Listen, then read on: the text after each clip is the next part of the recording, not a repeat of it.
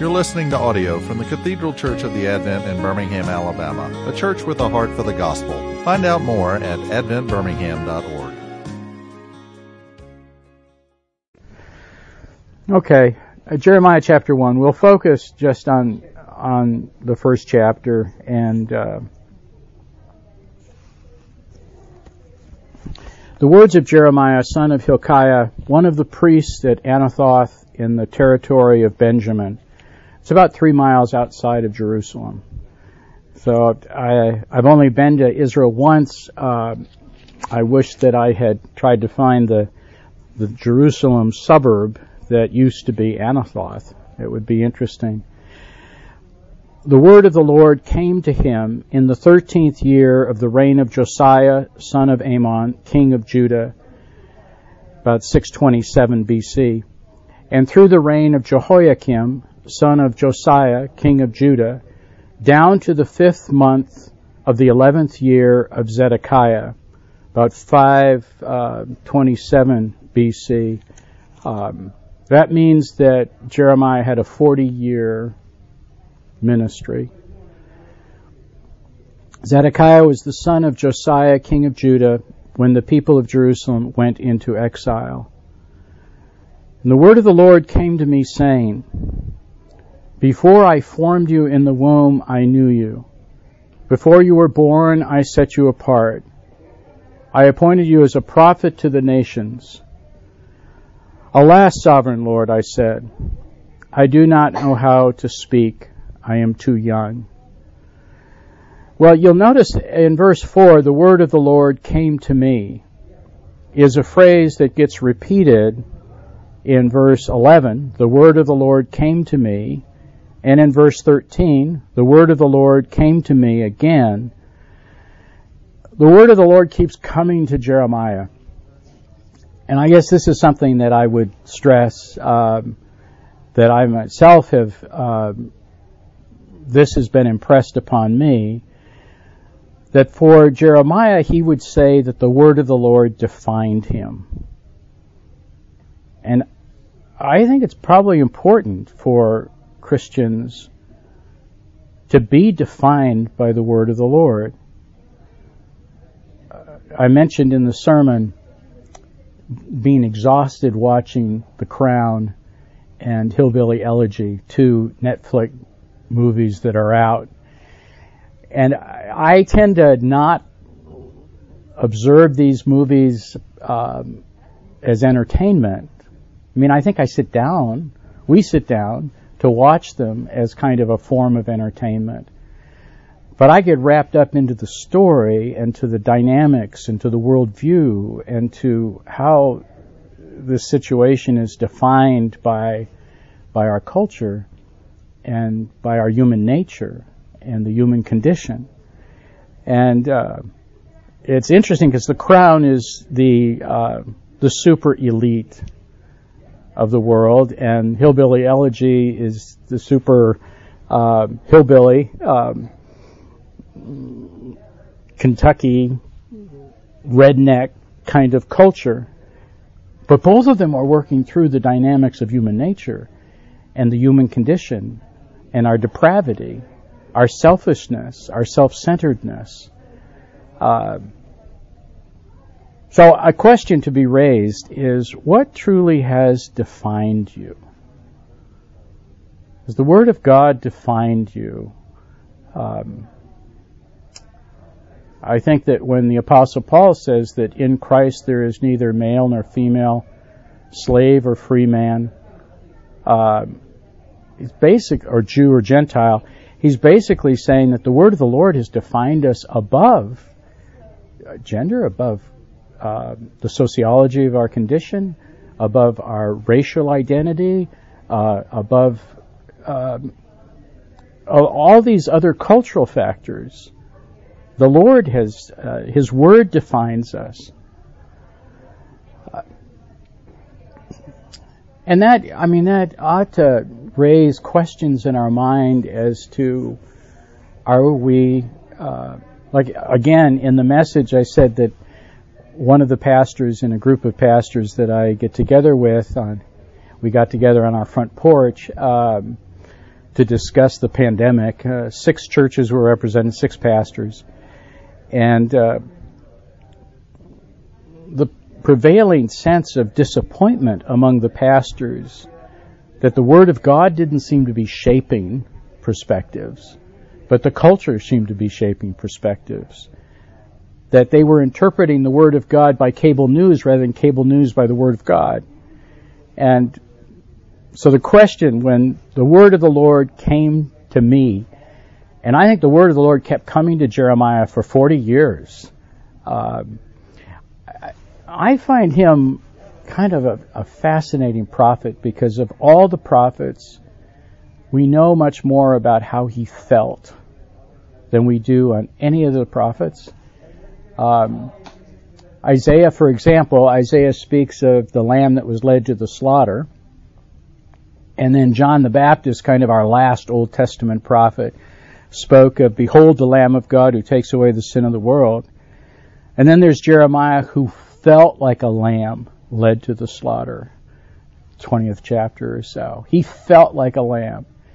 Um, and I, in some ways, I see Jeremiah as kind of a parable of Jesus, living out something of the implications of the incarnation, uh, long 600 years before Jesus, and kind of a Gethsemane mindset before we knew the Gethsemane mindset. Well, the word of the Lord comes to Jeremiah and says, Before I formed you in the womb, I knew you. Before you were born, I set you apart. I appointed you as a prophet to the nations. Now there's four I statements there. I formed you. I knew you. I set you apart. I appointed you. I formed you in the womb. I created you. I knew you. I commended you. I set you apart. Uh, I consecrated you. I appointed you. I commissioned you. I mean, that's a lot. I created you. I commended you. I uh, consecrated you. I commissioned you. So, do you feel that yourself, personally? That those four dimensions are true of you and your self definition, your self understanding? I formed you, I knew you, I set you apart, I appointed you. I use this um, text in uh, pastoral theology at Beeson in order to underscore the priesthood of all believers. And students get right away the I formed, I knew, and I set you apart. Those three things, they sense a sharing with Jeremiah. But I appointed you as a prophet to the nations they well that that's not true of me. Um, unique to Jeremiah is this prophetic ministry. I appointed you as a prophet to the nations. Get that? I get that. Um, but I push back on that because I think all four apply to all Christians. And my rationale for applying the fourth I appointed, the I statement, is the Great Commission. Go and make disciples of all nations, baptizing them in the name of the Father, Son, and Holy Spirit, teaching them to observe all that I have commanded you. Well, that sounds like a commissioning on the level of the appointment as a prophet to the nations. Uh, now, granted, Jeremiah plays a unique role. We all play a unique role. A role that uh, no one else can play other than God's appointed role for us. Uh, and that uniqueness comes out in our relationships, that uniqueness comes out in the distinctive way that the Lord uses us. I formed you, I knew you, I set you apart, I appointed you as a prophet to the nations.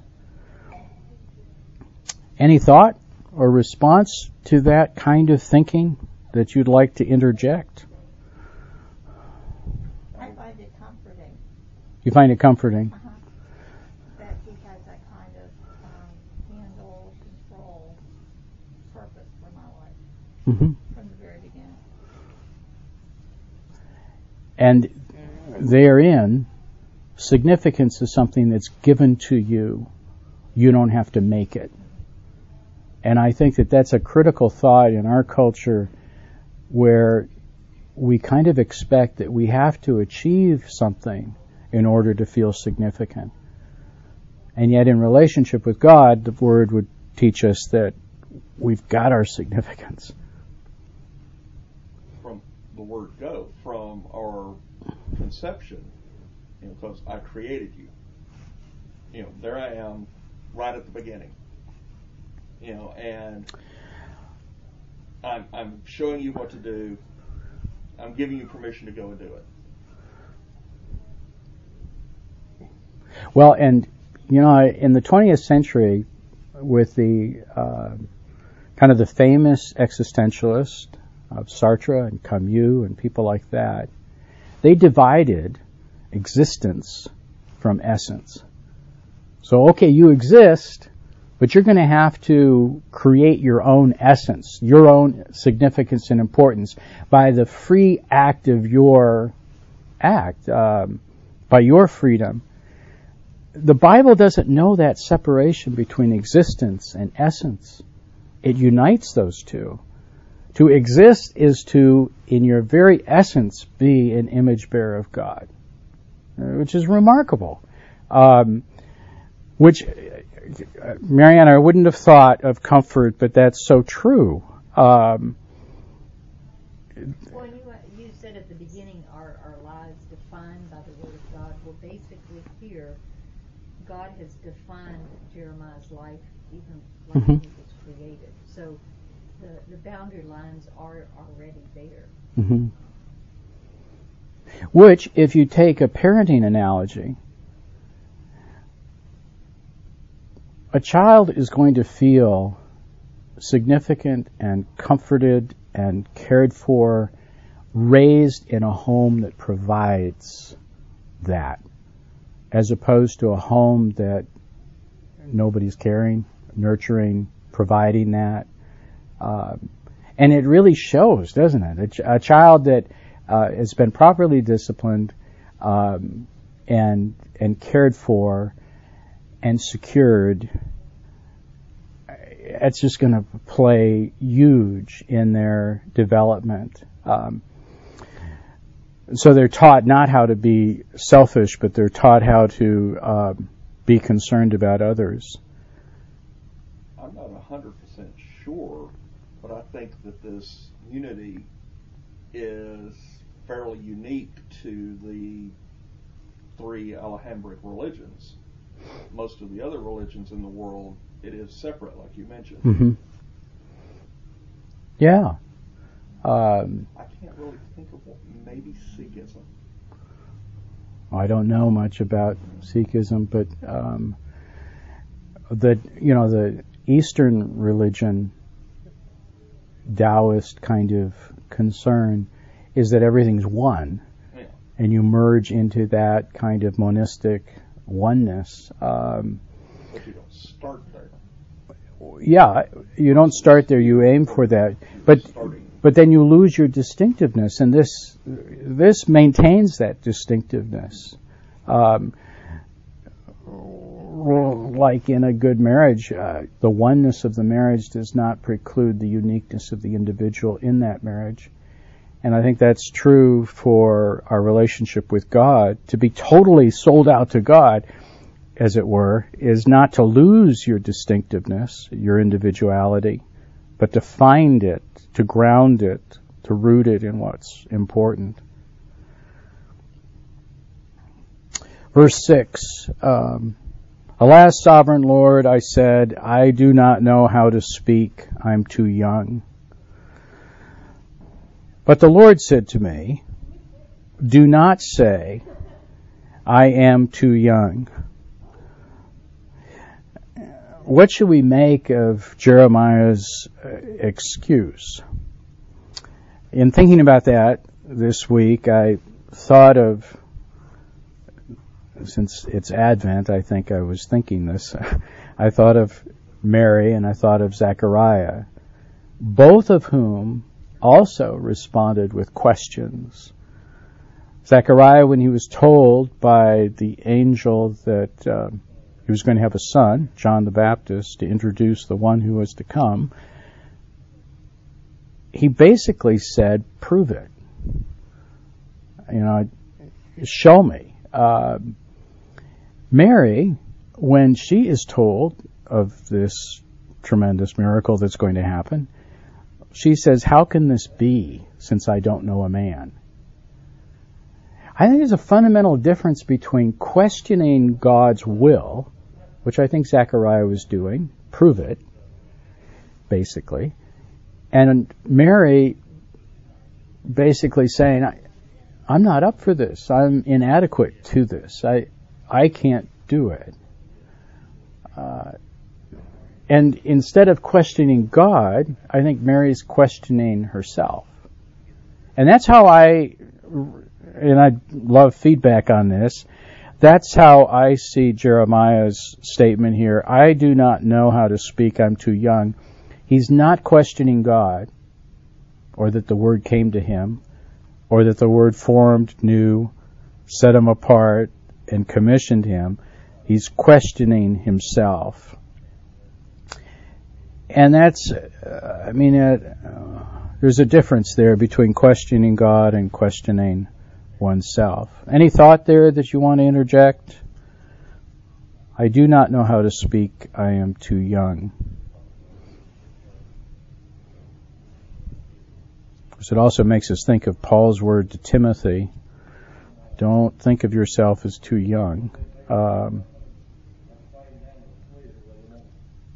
it seems like whenever God approaches someone for service, um, none of them are too eager. they're, they're all self-appreciating. So it just seems to be a pattern. It, yeah. But there's also the old saying where it's like God is not going to give you something that He knows you can't handle. Right. Hey, no matter how, oh no, uh, no, I can't do that. God knows you can handle it. A lot of them just need some convincing, though. Yeah, Moses is classic yeah. on that. Um, you know. Well, it wasn't necessarily an easier life.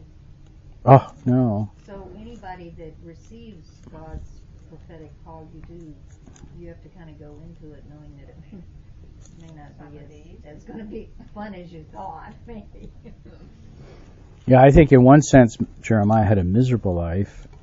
You know, he's he's told that he's going to be hated by everybody and much of his no, much of this. He didn't read the fine print. Uh, he's going to he's going to sound like uh, you know because part of his message was Babylon's going to come down. You're going to be judged. We're going to be judged by God for these uh, decades of apostasy, uh, and that would sound treasonous. Um, not unlike saying, well, China's going to take us over. Um, that would that wouldn't go over very well. Uh, yeah, the, the, response of the Lord to Jeremiah's uh, excuse or uh, it seems light objection, but the Lord said to me, "Do not say I'm too young you must go to everyone I send you, and to say whatever I command you. Do not be afraid of them, for I am with you and will rescue you, declares the Lord. So he's going to need rescuing, uh, and he's going to be placed in a position that require that would naturally lead to fear. Um, but he's reminded here that the Lord will be with him it's a great kind of mission statement. You've got to go to everyone I send you to and say whatever I command you. Don't be afraid. I'm with you. I'll rescue you, declares the Lord. And in some respects, that's all that Jeremiah got for 40 plus years of becoming um, despised by many of his countrymen, by many Israelites. And then the Lord reached out his hand and touched my mouth. And this is different from, you know, the Isaiah in the sixth chapter, I saw the Lord high and lifted up, and remember a, burning coal is brought by a seraph to touch his lips. That seems to be an image of atonement, uh, of redemption, of forgiveness of sins on Isaiah's part. But this seems to be more of a uh, a symbol of the revelation of God coming to Jeremiah, and that he, what he said would be the word of God. I put my words in your mouth. See, today I appoint you over nations and kingdoms to uproot and tear down. Interesting said to a person who had no position. He did not have a priestly position. He did not have a political position. In a way, he had no platform from which to operate, which is so important, it seems, in our own day. Uh, to destroy, to overthrow, to build, and to plant. All he had was, all he had was the Word. That's all. No following, uh, no platform, no establishment, no institution, just the Word of God. And from that Word, the Lord was going to do all that. Now, if you jump to verse 17, I'll save the the message uh, for later. Verse 17: Get yourself ready, stand up, and say to them whatever I command you. Do not be terrified by them or I will terrify you before them. I mean, that's terrified. Don't be terrified, but I'll terrify you before them. Uh, there's a, have you, I'm sure you've thought of this before. There's two kinds of weakness. There's the weakness that begs for pity, and there's the weakness that understands one's frailty and one's own um, sense of dependence upon God. Um, I think Jeremiah is characterized not by the weakness that seeks pity, but by the weakness that understands complete dependence upon the Lord.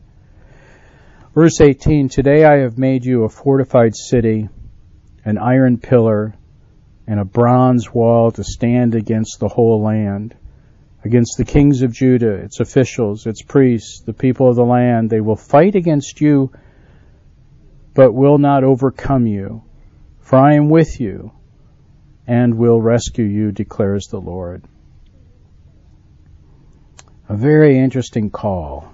Um, I believe we're all equally called of God. Um, as I said before, this is a theme in my pastoral theology that we're called to salvation, service, sacrifice, and simplicity. We're all called. Um, I think it's important for pastors to realize that they are not more called and that there is not a special call a call is special in that God has called each and every one of us. And yes, I think there's a personal, practical way that that call gets worked out in Wolfgang's life, in my life. But nobody's more called than anyone else. And I think when that fact, so that uh, I like Eugene Peterson's take on Jeremiah this is not so much the life of a prophet, it's the life of a person in God. And what we have in Jeremiah, especially with sort of the revelation of his own feelings so much and, and how he's reacting to the word, uh, which is unlike the other prophets. Um, he's unique in that he gets gives us a feeling of the whole psychology of obedience and living into the call of God, uh, which I think is very important. Any comments you'd like to mention?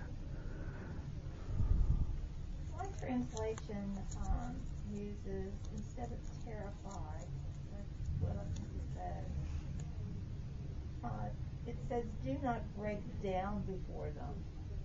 Hmm. Do you think that is an emotional breakdown or a coming, or I will break you before them? Huh. Well, breakdown does kind of imply that sort of Emotional. emotional, nervous breakdown. Um, The first time I read this, I thought, wow, the mother command uh, is biblical. If you don't stop crying, I'll give you something to cry about.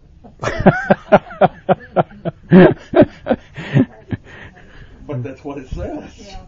you have a proof text now. uh, well, and that's the weakness that seeks pity, rather than the weakness that underscores dependence. Well, it, it actually fits because generally children, you know, when they're having that breakdown and connection, it is the, oh, I can't have this, I'm not good enough for that, whatever. And then it's like, yes, you are, and if you don't suck it up, I will give you something to be afraid of. Well, we all have to control our emotions and then focus our attention. You know, post it on Facebook. Well, let's just f- finish up on what the word was that came to Jeremiah that God said, You've got to be strong. Verse 11 The word of the Lord came to me, What do you see, Jeremiah? I see the branch of an almond tree, I replied. Now, again, the Bible speaks in symbol and, and image. The first tree to bud in the spring was usually the almond tree which would lead us to conclude that what was being revealed to Jeremiah was more immediate. It was coming. The Lord said to me, You have seen correctly, for I am watching to see that my word is fulfilled. And the word of the Lord came to me again. What do you see? I see a pot that's boiling, I answered, and it's tilting toward us from the north. The Lord said to me, from the north, disaster will be poured out on all who live in the land. That's Babylon and Nebuchadnezzar. I'm about to summon all the peoples of the northern kingdoms, declares the Lord. It's going to be Babylon. It's going to be Assyria. It's going to be Persia. It's going to be all of them sooner or later in the 70 year exile. Their kings will come and set up their thrones at the entrance of the gates of Jerusalem. They will come against all her surrounding walls and against all the towns of Judah. I will pronounce my judgments on my people because of their wickedness in forsaking me, in burning incense to other gods, and in worshiping what their hands have made. And I wouldn't think that we would exclude ourselves from that description, speaking culturally, because in our own culture, I think we do worship the gods we've made, the gods and uh, the whole range of the pantheon of American gods. Um, and so this this prophecy does not escape the people of God today, um, because we have we're faced with that same temptation of burning incense to other gods and in worshiping what their hands have made. Well, I think we'll end it there. It's 10 to 11, and uh, next week, if if you so happen to come, we will be discussing Jeremiah's lament. It's Jeremiah's call today, Jeremiah's lament, and then uh, brain freeze. My third thing. Oh my. Jeremiah's hope. Yeah. So the call, lament, and hope And let's pray for me that my brain works for a second service. yeah, that's right. I mean, it's kind of thinking on multiple levels here. Uh, I'll close our time with prayer. Lord God, we do give you thanks and praise for your goodness to us. I thank you for this profile of personhood that Jeremiah represents to us. And may we take comfort in the fact that you are defining our lives and we're held secure in that.